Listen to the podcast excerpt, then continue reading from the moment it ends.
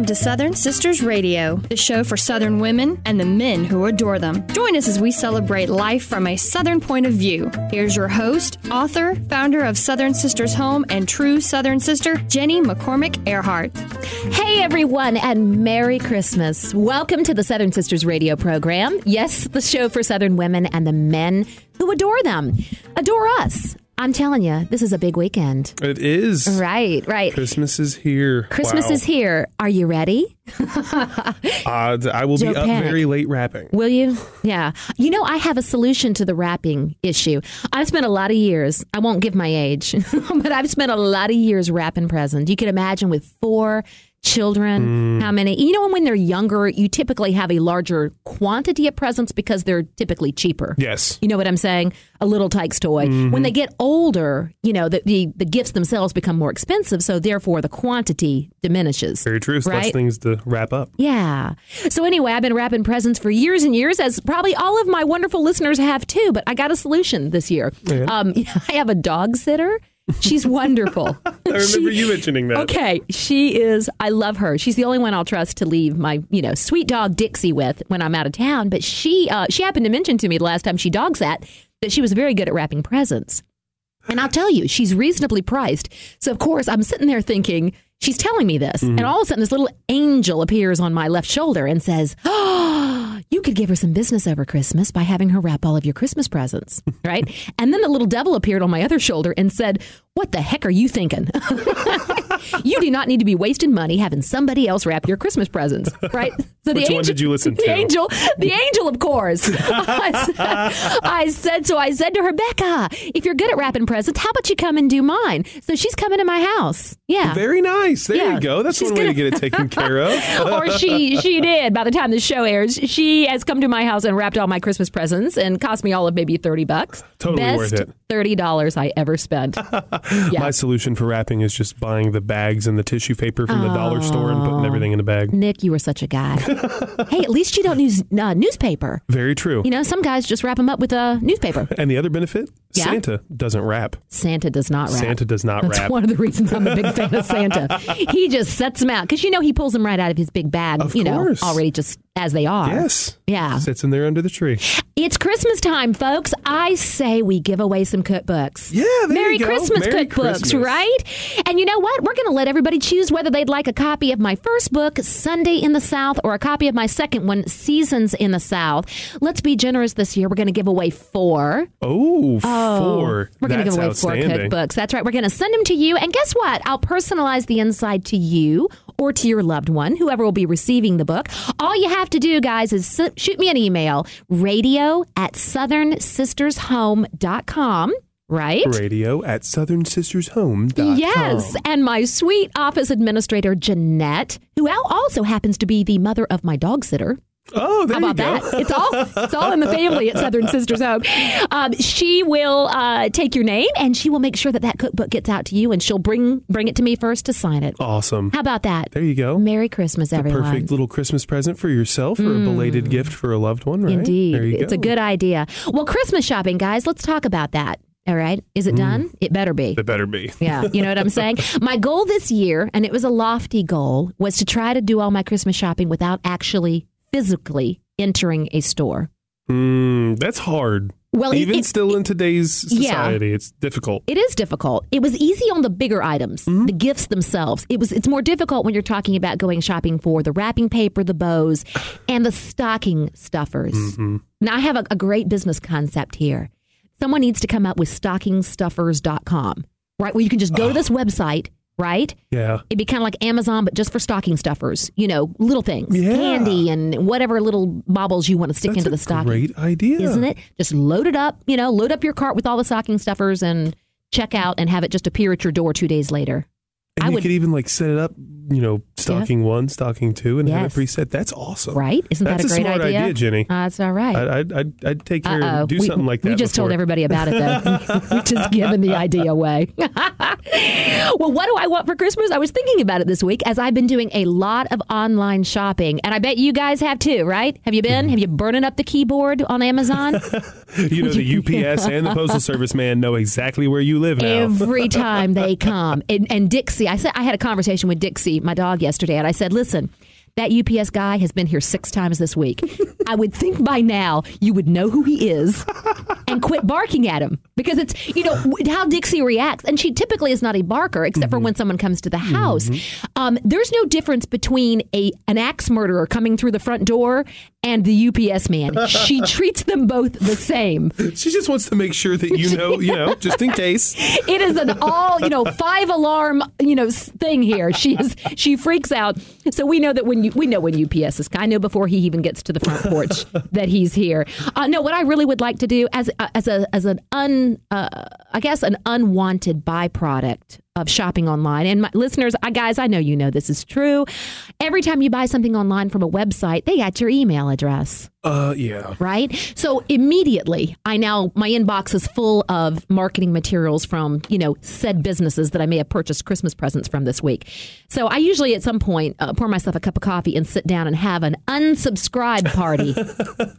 right? You have to. I just go through every one of them and unsubscribe mm-hmm. to every one of them. Yeah, it's annoying. That's, that's what I good, want. That's a good idea for a, a little event the week between yeah. Christmas and New Year's. Is yeah. have your friends come over, everyone bring their laptops and yeah. iPads, and have an uns- unsubscribe party with pour, some cocktails. Pour a glass of wine and just, just start unsubscribing from everything. I'm you got telling you, up to this one too, right? and do they not clog up your inbox? Oh my goodness, it's insane. You it's, know, you got too many when you get hundred emails in a day, right? Well, and, and, I, that's so true. And let me tell you guys, they have all these tricky ways of trying to get you to open the uh, open the emails, mm-hmm. right? Like I got one from I was I got one this morning from Bath and Body Works, and basically the subject line was just "Open this now." Dot dot dot. Trust us. I'm like. What does that mean? And delete. delete. that one went away. I I had fun this week though. I got to tell you. Um, uh, my best BFF Pam. You guys may remember a few weeks back, mm-hmm. she came and mm-hmm. co-hosted the uh, the show with me. We've been best friends since we were 14 and 15, right? That's awesome. I was 14. which means I'm perpetually younger than she is. She came over and she said to me that she had not baked in 11 years. What? I love my BFF, but she's let's just say she's not exactly Julia Childs. okay? So she I said, "What do you mean you haven't baked in 11 years?" She goes, "I haven't baked." I go, "Nothing?" She goes, Well, does the Toll House cookie dough that you cut and does that count? I said, in a perfect world, maybe. I, I, said, no, not really. So she said, well, why don't we get together and bake? So she came over yesterday. Awesome. Were we adorable? We had our glasses of wine, we had our cute little matching aprons, uh, and we baked molasses crinkle cookies for about ooh. four hours. And we baked fudge. Mm. And then we kind of split it up. So she took some home with her to take to her family, and I've got some you know, for my go. family. And she can Ooh. say that she made it. She doesn't have to say that she had an expert helper. No, I didn't. I, I really didn't do that much. I, I, surveyed her, you know, and she's uh, she was very deliberate. I think she was afraid of messing up in front of me. She kept saying. so anyway, not only does Pam come over to Christmas bake with me, but she's um she's the proud owner of um, of two adorable little toy poodles, right? Oh. So she had said to me ahead of time, "Can I bring the dogs?" And I was like, uh, okay, yeah, you can bring the dogs. So she arrives. Now, bear in mind, God love her little poodles. They are precious, mm-hmm. Bella and Teddy, and they are adorable. One of them was a rescue, and he has a few little issues. Oh. And so let's just. I won't describe the issues on the air. I will just say that he arrived at my home wearing a diaper. Oh no! You get the picture. Yeah, those kinds of issues. So she uh, she assured me he wouldn't have any accidents. It was the other one that didn't wasn't wearing a diaper that you know Uh, very quickly christened my house when she arrived. Oh. And of course, Pam's like, Goodness. she's just marking her territory. That's, That's all she's awful. doing. I'm like, I'm like, my house is not. my, my, it's my, not territory. No, no, my Oriental rug is not her oh, territory. Oh, no. But I do love my BFF, so I put up with all of this, folks. It's going to be a great day on the Southern Sisters radio program. Boy, we got some fun. Oh man, we have some Southern Sisters Christmas facts that you uh, you will enjoy sharing with your your guests at your holiday yeah. gathering. We have got a classic Christmas dinner we're going to do a standing rib roast. Oh, that's and it's amazing. not hard. I'm going to tell you the tricks. We're going to make it easy. We've got a fabulous Southern narrative, right, from Truman mm. Capote, A Christmas Memory. We're going to share that at the end of the hour, folks. We're glad you're here, spending time with us on this holiday weekend, and we'll be right back.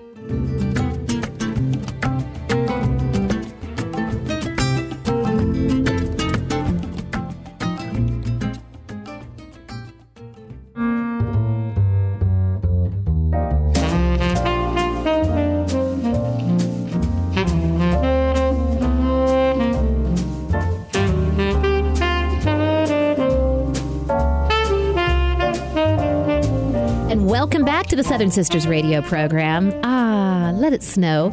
Well, you know, that's just not something we can count on in the South, is no. it, Nick? Unfortunately not. Oh, what I wouldn't give to wake up and have my, you know, my lawn dusted with white snow. Once. Mm, Once, we, we did have it. Yeah, I do remember it. I've lived here my whole life and I've seen one. Yeah.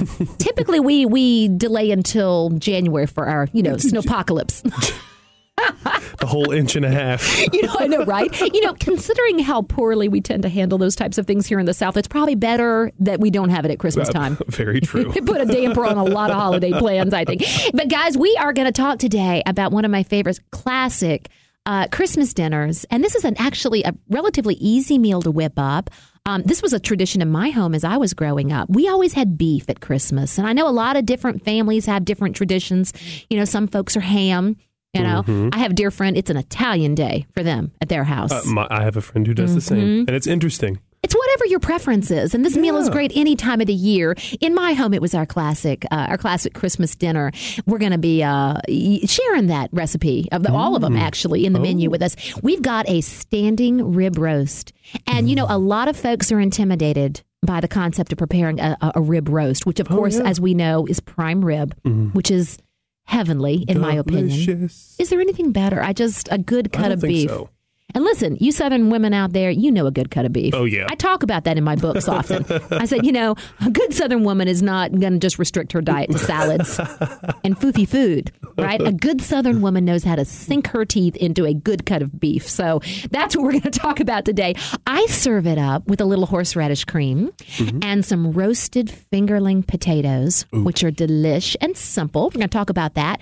We're going to round out our meal with an iceberg wedge salad with a chunky blue cheese dressing and top it all off, folks, with a dark chocolate cream pie. Mm. Beautiful. Wow. And you, you, know, some people think this is a rather formal menu. It doesn't have to be. I mean, my house will serve this in, you know, I'll be wearing blue jeans and whatever. a really tacky Christmas sweatshirt. might sound fancy. That's not the point. It tastes delicious. It tastes heavenly. And I want to tell you guys something. When it comes to cooking a big rib roast like this, I don't want you to be intimidated. All right. I want you to, you know, get your get get your guts about you. Right. Jump mm-hmm. into that kitchen. Tell that rib roast who's boss. right. Now listen to this 20 minutes to the pound plus 20 minutes more is a phrase I heard my grandmother repeat time and time again when she was referring how to roast prime rib to the perfect medium rare. Now, if you prefer a more scientific method, you can use a meat thermometer to ensure that your roast is anywhere from a, let's say, 140 to 145 degrees. That's for medium rare. Mm-hmm. If you prefer medium, go to 150 to 160 degrees. Okay. You can use your little meat thermometer. No shame in that, right? Take the guesswork right out of it. Now, due to its tenderness, prime rib is typically used, um, it cooks by dry heat. It's a mm. dry heat roasted, meaning it's not going to be covered and no liquid is going to be added to the roasting pan. We're not steaming this thing. You got it? All you need is one standing rib roast, about anywhere from five to seven pounds, and you need some salt and pepper. That's it? it? That's it. That's right? it. Now, preheat your oven to 350 degrees. You're going to line a roasting pan with aluminum foil, right? And what I like to do is prepare the roast by separating the roast from the bones, not completely. A butcher can do this for you. This is one of my favorite tricks. You can take a sharp chef's knife and kind of go in and just kind of cut along that line there between the meat and the bones. Mm. Cut almost all the way through, but not all the way. Keep mm. the roast together. Keeping it attached to the bones is going to ensure that your roast is super tender. Those bones impart a lot of flavor when you're roasting, mm-hmm. right? But you can tie it with uh, with roasting twine or chef's twine to kind of keep it together. So what you're going to do is bake it. Oh, oh, first, folks, generously salt and pepper the roast. Place it in the roasting pan and bake it 20 minutes to the pound plus 20 minutes more. You'll have a perfect medium rare. That's about two hours and 20 minutes for a six pound roast always allow your beautiful roast to rest before you carve it. Okay, mm. don't cut into it when it's too hot or the juices are going to run right out. Serve it with some horseradish cream. Mm, that sounds delicious. It's glorious. It's glorious. Now, my horseradish cream, I just kind of whip up in a small bowl a half a cup of sour cream, three tablespoons of prepared horseradish, and a half a teaspoon of salt, a dash of pepper. Just kind of whisk that up and serve that alongside. Mm. Now, for those of you that like your eyes to water just a little bit, you can go a little heavier on the horseradish. That's what I'll do. Now, how about we put alongside this some roasted fingerling potatoes? And this is simple. You can use little baby potatoes, new potatoes, so whatever is pretty and looking good in the grocery store. Mm-hmm. I love the little fingerlings. I usually get a two pound bag of these potatoes or a two pound bag of Yukon Gold or red potatoes, and I cut them into medium sized chunks if they're particularly big, right? You need one chopped medium onion and about four tablespoons of olive oil. Now you're going to place your um, your potatoes and your chopped onion on a large baking sheet. Drizzle it with some olive oil. Right, toss it together till the, the uh, potatoes are thoroughly coated with the oil. Sprinkle generously with salt and pepper. Roast them for 25 to 30 minutes in the oven at 450 degrees uh, tossing once during cooking. Mm. They are wonderful. I'm telling you, you just kind of, they have a kind of a rich, nutty flavor. And when you roast fingerling potatoes, you know, like the edges of the potatoes will crisp up while the interior is still kind of smooth and creamy. So perfect. So yum. Oh my. Now, our next dish to go along with our Christmas menu is I like to call this a man salad.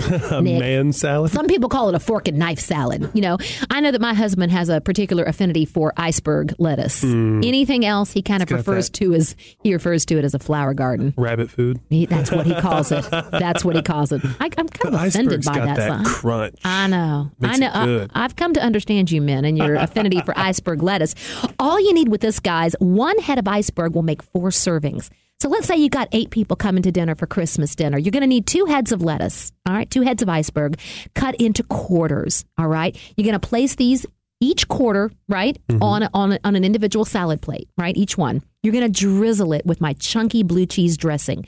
This could not be easier because you prepare this in a blender, right? You're going to process until smooth a half a cup of mayonnaise, a half a cup of sour cream, one third cup of milk and a four ounce container of crumbled blue cheese. You can also use the gorgonzola, mm-hmm. one half teaspoon of salt, and two teaspoons of lemon juice. Just just blend that up till nice and smooth. Drizzle that over each wedge, then sprinkle with some crumbled bacon Typically, for that number of servings, I will I will cook up until crisp about four slices of bacon. I, I like to put a little chopped tomato on there. You got the whole red and green thing going on for mm-hmm. Christmas. That'll be pretty. And then a little extra crumbled blue cheese on top. This is a fabulous salad. Sold. This is a classic, right? Sold. Yeah. Those are the best kind. You'll eat that one. uh, when I honestly, yeah. when I think iceberg yeah. wedge, yeah. That's first, just like that. The nice chunky blue cheese, nice bacon. And, yeah, oh. cold and crisp. Oh. It, it, just all the textures are nice. It goes so well with the prime rib oh, and the fingerling potatoes. Absolutely. Now, my dark chocolate cream pie is the way to wrap up this meal, folks. I am telling you, you will love this. If you want to take a shortcut and use a ready-made pie crust, well, this is a judgment-free zone here. because I often do that. I often do that. But you want to pre bake your pie crust. Now, how you do that is by baking it at 350 degrees. You want to weight the center of the pie crust down with something, like lay some aluminum foil in there and throw in either some pie weights, or you don't even have to go buy those. You could use beans, mm-hmm. dried beans, or something like that. Bake it for about 20 minutes, right? Um, you just want to kind of pre cook that, that pie crust. What you're going to do now is you're going to combine one and a fourth cups of sugar a fourth a cup of cornstarch, and one teaspoon of salt in a large saucepan. You're going to add three cups of uh, whole milk, right? We're not watching our way to Christmas. No. Go for the whole milk, right? And three ounces of unsweetened chopped chocolate. Cook that over medium heat until the chocolate is melted and the mixture is slightly thickened. You're going to reduce the heat and continue cooking it for about four minutes. Now remove it from the heat. Got it? Now, in a separate bowl, you are going to um, beat four eggs together, right? Add about a half a cup of the chocolate mixture and stir, right? Then what you're going to do is you're going to add the eggs to the saucepan, bring it to a low boil, and stir continuously for four minutes, right? Then you're going to mm. stir in a fourth of a cup of butter and one teaspoon of vanilla. May I make a quick suggestion wow. to Santa Claus? And? Santa Claus would be treating you really well if he left you a little bottle of Madagascar vanilla in your stocking. Oh, oh, it's so good. It's my favorite. Madagascar vanilla. Madagascar vanilla is hmm. the best. Mexican vanilla is also wonderful. You know, one time one of my children brought home uh, a bottle of Mexican vanilla from a mission trip. They had bought it off of a man who was riding a burro. That's another story. How perfect is that? Quick, guys, we got to finish up the recipe. You're going to pour this into your pre baked pie shell and cool it, right? Then you're going to chill it for two to three hours. I would then top it with some whipped cream, right? You're going to place one pint of whipping cream in the bowl of an electric stand mixer add about a fourth of a cup of sugar, and whip it good. Whip it. Whip, whip it, it, good, good. until you've got some soft soft peaks there. Then you're going to spread the cream over the top of the chilled pie and I love to garnish it with a little chocolate shavings. Oh my goodness. Beautiful. This recipe, guys, as well as all of the recipes we talked about today in our classic Christmas dinner will be on the website. Go to southernsistershome.com, click on the blog. Happy Christmas eating.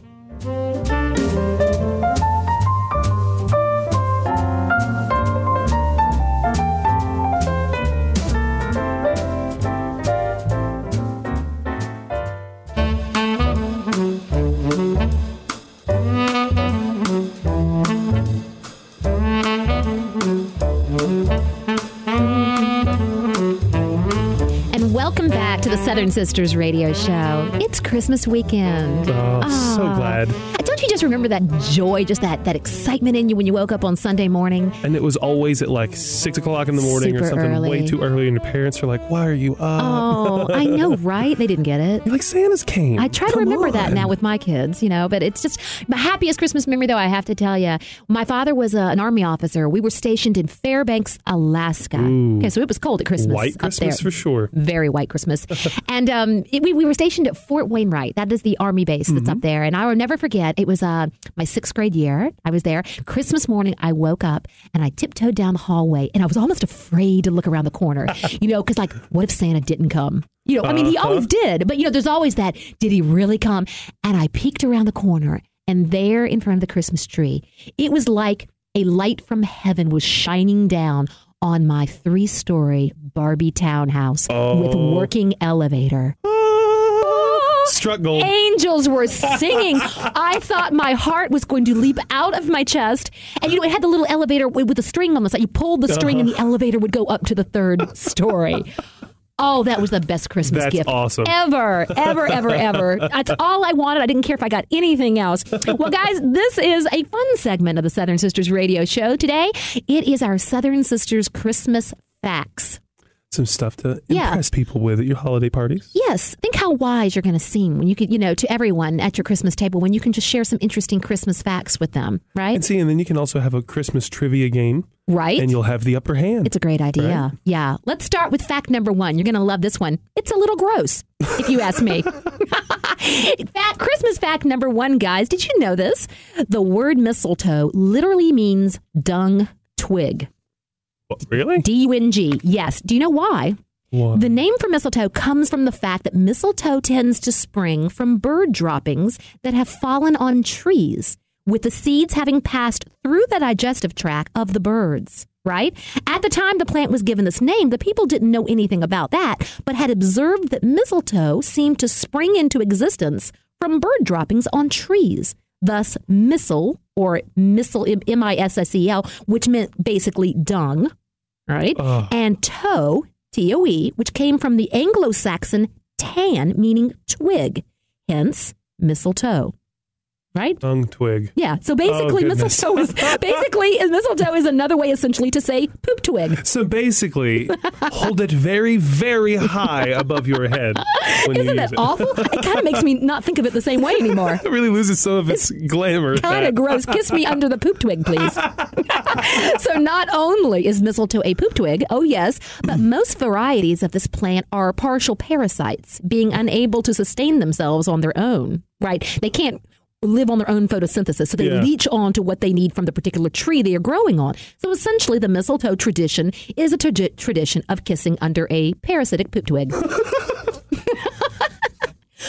you know what, Nick? I put the gross one first, so but, we can move on to the nicer ones I after that. I guarantee you, everyone listening is still going to kiss under the mistletoe. I know they will. They will. Listen, guys, I have to tell my listeners: if you share the story of the poop twig at your Christmas table, I want you to email me and tell me about it. I want to know the or reaction. Better yet, video the reaction on your phone. Please you do. email me at radio at southernsistershome.com. I want to hear the reactions. Number two fact, right? Rudolph the Red-Nosed Reindeer was created by the department store chain Montgomery Ward. Really? Did you know that? Hmm. The year was 1939. Montgomery Ward at that time gave away promotional coloring books to try to get more shoppers in their stores during the holiday season. Now, up to this point, they simply bought these coloring books to give away. But in 1939, in order to save on the price of books, they decided to try to make their own.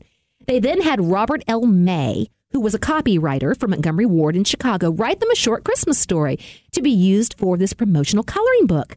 May was very small as a child and was often picked on, so decided to make it an ugly duckling type of tale, which he wrote in the same verse as "Twas the Night Before Christmas," right? The same, I guess, cadence you'd call it. Oh. It was then illustrated by Denver Gillen, who worked at Montgomery Ward's art department and was a friend of May's. How about that? That's awesome. That's the history of the story. That's cool. Fact number three a Jewish man wrote Rocking Around the Christmas Tree and a few other classic Christmas songs. How about hmm. that?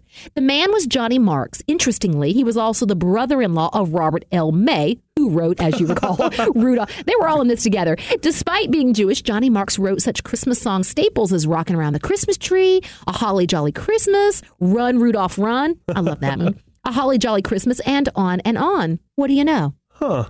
Go figure. Everybody can get in the Christmas spirit. Everybody no can contribute. That's right. right. How about uh, interesting Southern Sister Christmas fact number five? The song Jingle Bells is thought to have been written for a Thanksgiving a Thanksgiving Sunday school program. Jingle hmm. Bells was originally called One Horse Open Sleigh and was written by James Pierpont, Pierpont sometime between 1853 and 1857. Now, at the time, Pierpont was working as an organist and music director in Savannah, Georgia. Uh. I love the Southern connection. Pierpont was hired on by his brother, John Pierpont Jr., who was the reverend there after James's business in San Francisco burned down. It was here that he composed one horse open sleigh, reportedly for a Thanksgiving program. Huh. He later publicly released the song through Ditson and Company of Boston in 1857, but it was not terribly popular. Pierpont tried again to release it in 1859 under the new title, Jingle Bells, with it once again flopping. However, from there, it did slowly gain in popularity and became associated with Christmas rather than just as a general sleigh song. By 1890, three years before Pierpont's death, the song had become a huge Christmas hit, and from 1890 to 1954, it managed to maintain a spot on the top 25 most recorded songs in the world. Wow. Now, what I love about that story is it took him three times. He failed, basically flopped twice. Right? Yeah. If at first you don't succeed with try, your Christmas jingle, try, try again. I love it. I'm just glad he got to see it rise in popularity before though, he passed. There are a lot of folks that unfortunately don't get to see that. I know, right? It happens after Van Gogh, for example, yep. right? Christmas fact number six. How about this one? Jingle Bells was the first song sung in space. yes, yes, guys, impress your, your Christmas guests with this little factoid. On December 16th, 1965, astronauts Tom Stafford and Wally Schirra on Gemini 6 sent the following message to Mission Control. Quote, we have an object, looks like a satellite going from north to south, probably in polar orbit. I see a command module and eight smaller modules in front. The pilot of the command module is wearing a red suit. Unquote. The two then proceeded to sing the first ever song broadcast from space, Jingle Bells, with a harmonica and bells accompanying, both of which they had secretly smuggled aboard. That's awesome. Oh, yeah. Interesting fact number seven, right? In the original TV uh, adaptation, Rudolph never helps the toys on the island of Misfit Toys. Hmm. Do you remember that part of the yes, story from the show? In that original version, once Rudolph and company leave the island, they never actually bother to help the toys, despite the promise to do so. Oh, wow. This resulted in numerous complaints that Rudolph broke his promise. Oh, my right, God. the viewers. So a new scene was added to the end where Rudolph leads Santa to the island to collect the toys. Oh wow! Happy ending after happy ending after all. I love that actually. Wow, folks, email us your thoughts. We'd love to hear from you. We always love to hear from our listeners. Radio at southernsistershome.com.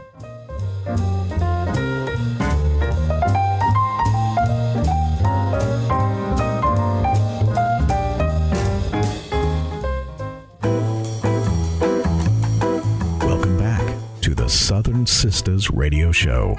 Now, with your Southern narrative, sharing stories from around the South, here is your host, Jenny McCormick Earhart. A Christmas Memory by Truman Capote. Imagine a morning in late November, a coming of winter morning more than 20 years ago. Consider the kitchen of a spreading old house in a country town. A great black stove is its main feature, But there is also a big round table and a fireplace with two rocking chairs placed in front of it. Just today, the fireplace commenced its seasonal roar. A woman with shorn white hair is standing at the kitchen window. She is wearing tennis shoes and a shapeless gray sweater over a summery calico dress. She is small and sprightly, like a bantam hen, but due to long youthful illness, her shoulders are pitifully hunched. Her face is remarkable, not unlike Lincoln's, craggy like that, and tinted by sun and wind. But it is delicate too, finely boned, and her eyes are sherry colored and timid. Oh my, she exclaims, her breath smoking the window pane. It's fruitcake weather. The person to whom she is speaking is myself. I am seven, she is 60 something. We are cousins, very distant ones, and we have lived together, well, as long as I can remember. Other people inhabit the house, relatives, and though they have power over us and frequently make us cry, we are not, on the whole, too much aware of them. We are each other's best friend. She calls me Buddy in memory of a boy who was formerly her best friend. The other Buddy died in the 1880s when she was still a child. She is still a child. I knew it before I got out of bed, she says, turning away from the window with a purposeful excitement in her eyes. The courthouse bell sounded so cold and clear, and there were no birds singing. They've gone to warmer country, yes, indeed. Oh, buddy, stop stuffing biscuit and fetch our buggy. Help me find my hat. We have 30 cakes to bake. It's always the same. A morning arrives in November, and my friend, as though officially inaugurating the Christmas time of year that exhilarates her imagination and fuels the blaze of her heart, announces, It's fruitcake weather. Fetch our buggy. Help me find my hat. The hat is found. A straw cartwheel corsaged with velvet roses out of doors has faded. It once belonged to a more fashionable relative. Together we guide our buggy, a dilapidated baby carriage, out to the garden and into a grove of pecan trees. The buggy is mine. That is, it was bought for me when I was born. It is made of wicker, rather unraveled, and the wheels wobble like a drunkard's legs. But it is a faithful object. Springtimes, we take it to the woods and fill it with flowers, herbs, wild fern for our porch pots. In the summer, we pile it with picnic paraphernalia and sugarcane fishing poles and roll it down to the edge of a creek. It has its winter uses too, as a truck for hauling firewood from the yard to the kitchen, as a warm bed for Queenie, our tough little orange and white rat terrier who has survived distemper and two rattlesnake bites. Queenie is trotting beside it now. Three hours later, we are back in the kitchen, hauling a heaping buggy load of windfall pecans. Our backs hurt from gathering them, how hard they were to find, the main crop having been shaken off the trees and sold by the orchard's owners, who are not us. Among the concealing leaves, the frosted, deceiving grass, crackle. A cheery crunch, scrapes of miniature thunder sound as the shells collapse and the green, golden mound of sweet, oily ivory meat mounts in the milk glass bowl. Queenie begs to taste, and now and again my friend sneaks her a mite, though insisting we deprive ourselves. We mustn't, buddy. If we start, we won't stop, and there's scarcely enough as there is for 30 cakes. The kitchen is growing dark. Dusk turns the window into a mirror. Our reflections mingle with the rising moon as we work by the fireside in the firelight. At last, when the moon is quite high, we toss the final hull into the fire, and with joined sighs, we watch it catch flame. The buggy is empty, the bowl is brimful. We eat our supper cold biscuits, bacon, blackberry jam, and discuss tomorrow. Tomorrow, the kind of work I like begins buying. Cherries and citron, ginger and vanilla and canned Hawaiian pineapple, rinds and raisins, and walnuts and whiskey, and oh so much flour, butter, and so many eggs, spices, flavorings. Why, we'll need a pony to pull that buggy home.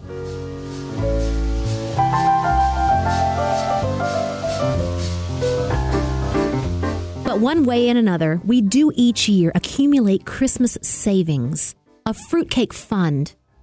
These monies we keep hidden in an ancient bead purse under a loose board, under the floor, under the chamber pot, under my friend's bed. The purse is seldom removed from the safe location except to make a deposit or, as happens every Saturday, a withdrawal.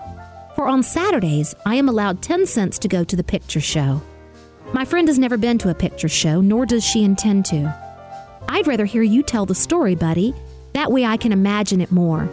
Besides, a person my age shouldn't squander their eyes. When the Lord comes, let me see him clear. In addition to never having seen a movie, she has never, eaten in a restaurant, traveled more than five miles from home, received or sent a telegram, read anything except funny papers and the Bible, worn cosmetics, cursed, wished someone harm, told a lie on purpose, or let a hungry dog go hungry. Here are a few things she has done and still does do. Killed with a hoe the biggest rattlesnake ever seen in this county.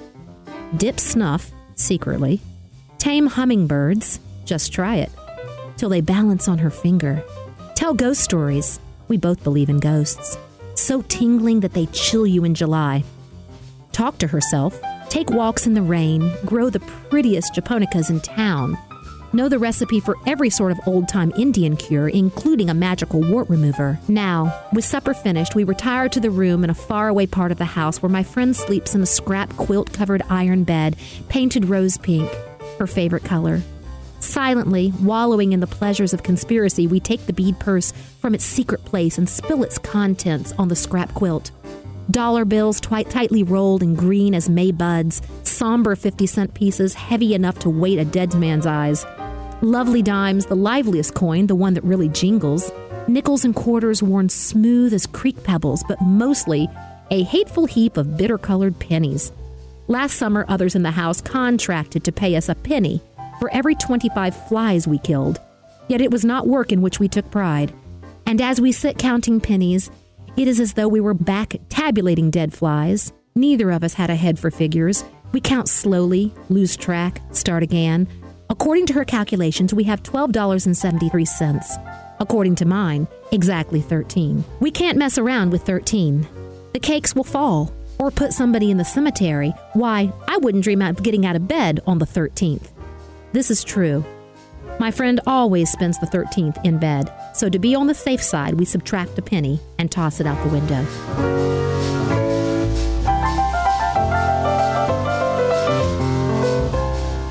Black stove, stoked with coal and firewood, glows like a lighted pumpkin. Egg beaters whirl, spoons spin round in bowls of butter and sugar. Vanilla sweetens the air, ginger spices it. Melting, nose tingling odors saturate the kitchen. Throughout the house, drift out to the world on puffs of chimney smoke. In four days, our work is done 31 cakes, dampened with whiskey, bask on windowsills and shelves. By and by, we began to sing, the two of us singing different songs simultaneously. I don't know the words to mine, just come on along, come on along to the Darktown Strutter's Ball. But I can dance. That's what I mean to be a tap dancer in the movies. My dancing shadow rollicks on the walls. Our voices rock the chinaware. We giggle as if unseen hands were tickling us. Queenie rolls on her back, her paws plow the air. Something like a grin stretches across her black lips. Inside myself, I feel warm and sparky as those crumbling logs, carefree as the wind in the chimney. My friend waltzes round the stove, the hem of her poor calico skirt pinched between her fingers as though it were a party dress. Show me the way to go home, she sings, her tennis shoes squeaking on the floor. Show me the way to go home. A trunk in the attic contains ornaments for the tree a shoebox of ermine tails, coils of frazzled tinsel gone gold with age, one silver star, a brief rope of dilapidated, undoubtedly dangerous light bulbs. Excellent decorations as far as they go, which isn't very far. My friend wants our tree to blaze like a Baptist window, droop with weighty snows of ornament. But we can't afford the made in Japan splendors at the five and dime store, so we do what we've always done sit for days at the kitchen table with scissors and crayons and stacks of colored paper. I make sketches and my friend cuts them out. Lots of cats, fish too, because they're easy to draw. Some apples, some watermelons, a few winged angels devised from saved up sheets of Hershey bar tinfoil. We use safety pins to attach these creations to the tree, and as a final touch, we sprinkle the branches with shredded cotton, picked in August for this very purpose. My friend surveying the effect clasps her hands together. Now, honest, buddy, doesn't it look good enough to eat? Queenie tries to eat an angel. After weaving and ribboning holly leaves for all the front windows, our next project is the fashioning of family gifts. Tie dye scarves for the ladies, for the men, a homebrewed lemon and licorice and aspirin syrup to be taken at the first symptoms of a cold and after hunting. But when it comes time for making each other's gift, my friend and I separate to work secretly. I would like to buy her a pearl handled knife, a radio, a whole pound of chocolate covered cherries. Instead, I am building her a kite She would like to give me a bicycle. She said so on several million occasions. If only I could, buddy. It's bad enough in life to do without something you want, but confound it, what gets my goat is not being able to give somebody something you want them to have. Only one of these days I will, buddy. Locate you a bike. Don't ask how. Steal it, maybe. Instead, I'm fairly certain that she is building me a kite, the same as last year and the year before. The year before that, we exchanged slingshots, all of which is fine by me, for we are champion kite flyers who study the wind like sailors my friend, more accomplished than I, can get a kite aloft when there isn't enough breeze to carry clouds. Christmas Eve afternoon, we scrape together a nickel and go to the butcher's to buy Queenie's traditional gift, a good gnawable beef bone. The bone, wrapped in funny paper, is placed high in the tree near the silver star. Queenie knows it's there. She squats at the foot of the tree, staring up in a trance of greed. When bedtime arrives, she refuses to budge. Her excitement is equaled by my own. I kick the covers and turn my pillow as though it were a scorching hot summer's evening. Somewhere a rooster crows, falsely, for the sun is still on the other side of the world. Buddy, are you awake? It is my friend calling from her room, which is next to mine, and an instant later she is sitting on my bed holding a candle. Well, I can't sleep a hoot, she declares. My mind's jumping like a jackrabbit. We huddle in the bed and she squeezes my hand. I love you. Seems like your hand used to be so much smaller. I guess I hate to see you grow up. When you're grown up, will we still be friends? I say always. But I feel so bad, buddy. I wanted so bad to give you a bike, I tried to sell my cameo Papa gave me. Buddy, she hesitates as though embarrassed. I made you another kite. Then I confess that I made her one too, and we laugh. The candle burns too short to hold. Out it goes, exposing the starlight. The stars spinning at the window like a visible caroling that slowly, slowly daybreak silences. First, a gorgeous breakfast, just everything you can imagine from flapjacks and fried squirrel to hominy grits and honey in the comb, which puts everyone in a good humor, except my friend and I. Frankly, we're so impatient to get at the presents we can't eat a mouthful. Well, I'm disappointed. Who wouldn't be? With socks, a Sunday school shirt, some handkerchiefs, a hand me down sweater, and a year's subscription to a religious magazine for children, The Little Shepherd. It makes me boil. It really does. My friend has a better haul. She is proudest of a white wool shawl knitted by her married sister, and she says her favorite gift is the kite I built her. And it is very beautiful, though not as beautiful as the one she made me, which is blue and scattered with gold and green good conduct stars. Moreover, my name is painted on it Buddy. Buddy, the wind is blowing. The wind is blowing, and nothing will do till we've run to a pasture below the house where Queenie has scooted to bury her bone. There, plunging through the healthy waist high grass, we unreel our kites, feel them twitching at the string like a skyfish as they swim into the wind. Satisfied, sun warmed, we sprawl in the grass. Soon I forget the socks and hand me down sweater. I'm as happy as I've ever been. My, how foolish I am, my friend cries, suddenly alert, like a woman remembering too late she has biscuits in the oven. You know what I've always thought? She asks in a tone of discovery and not smiling at me, but a point beyond. I've always thought a body would have to be sick and dying before they saw the Lord. And I imagined that when he came, it would be looking like at a Baptist window, prettiest colored glass with the sun pouring through. Such a shine you don't know it's getting dark. And it's been a comfort to think of that shine taking away all the spooky feeling. But I'll wager it never happens. I'll wager at the very end, a body realizes the Lord has already shown himself, that things as they are, her hand circles in a gesture that gathers clouds and kites and grass and Queenie pawing earth over her bone. Just what they've always seen was seeing him. As for me, I could leave the world with today in my eyes.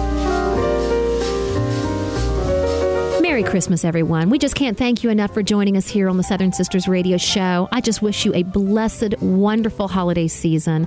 Um, you know, just enjoy the time with your family and remember how thankful we are that you join us here every Saturday.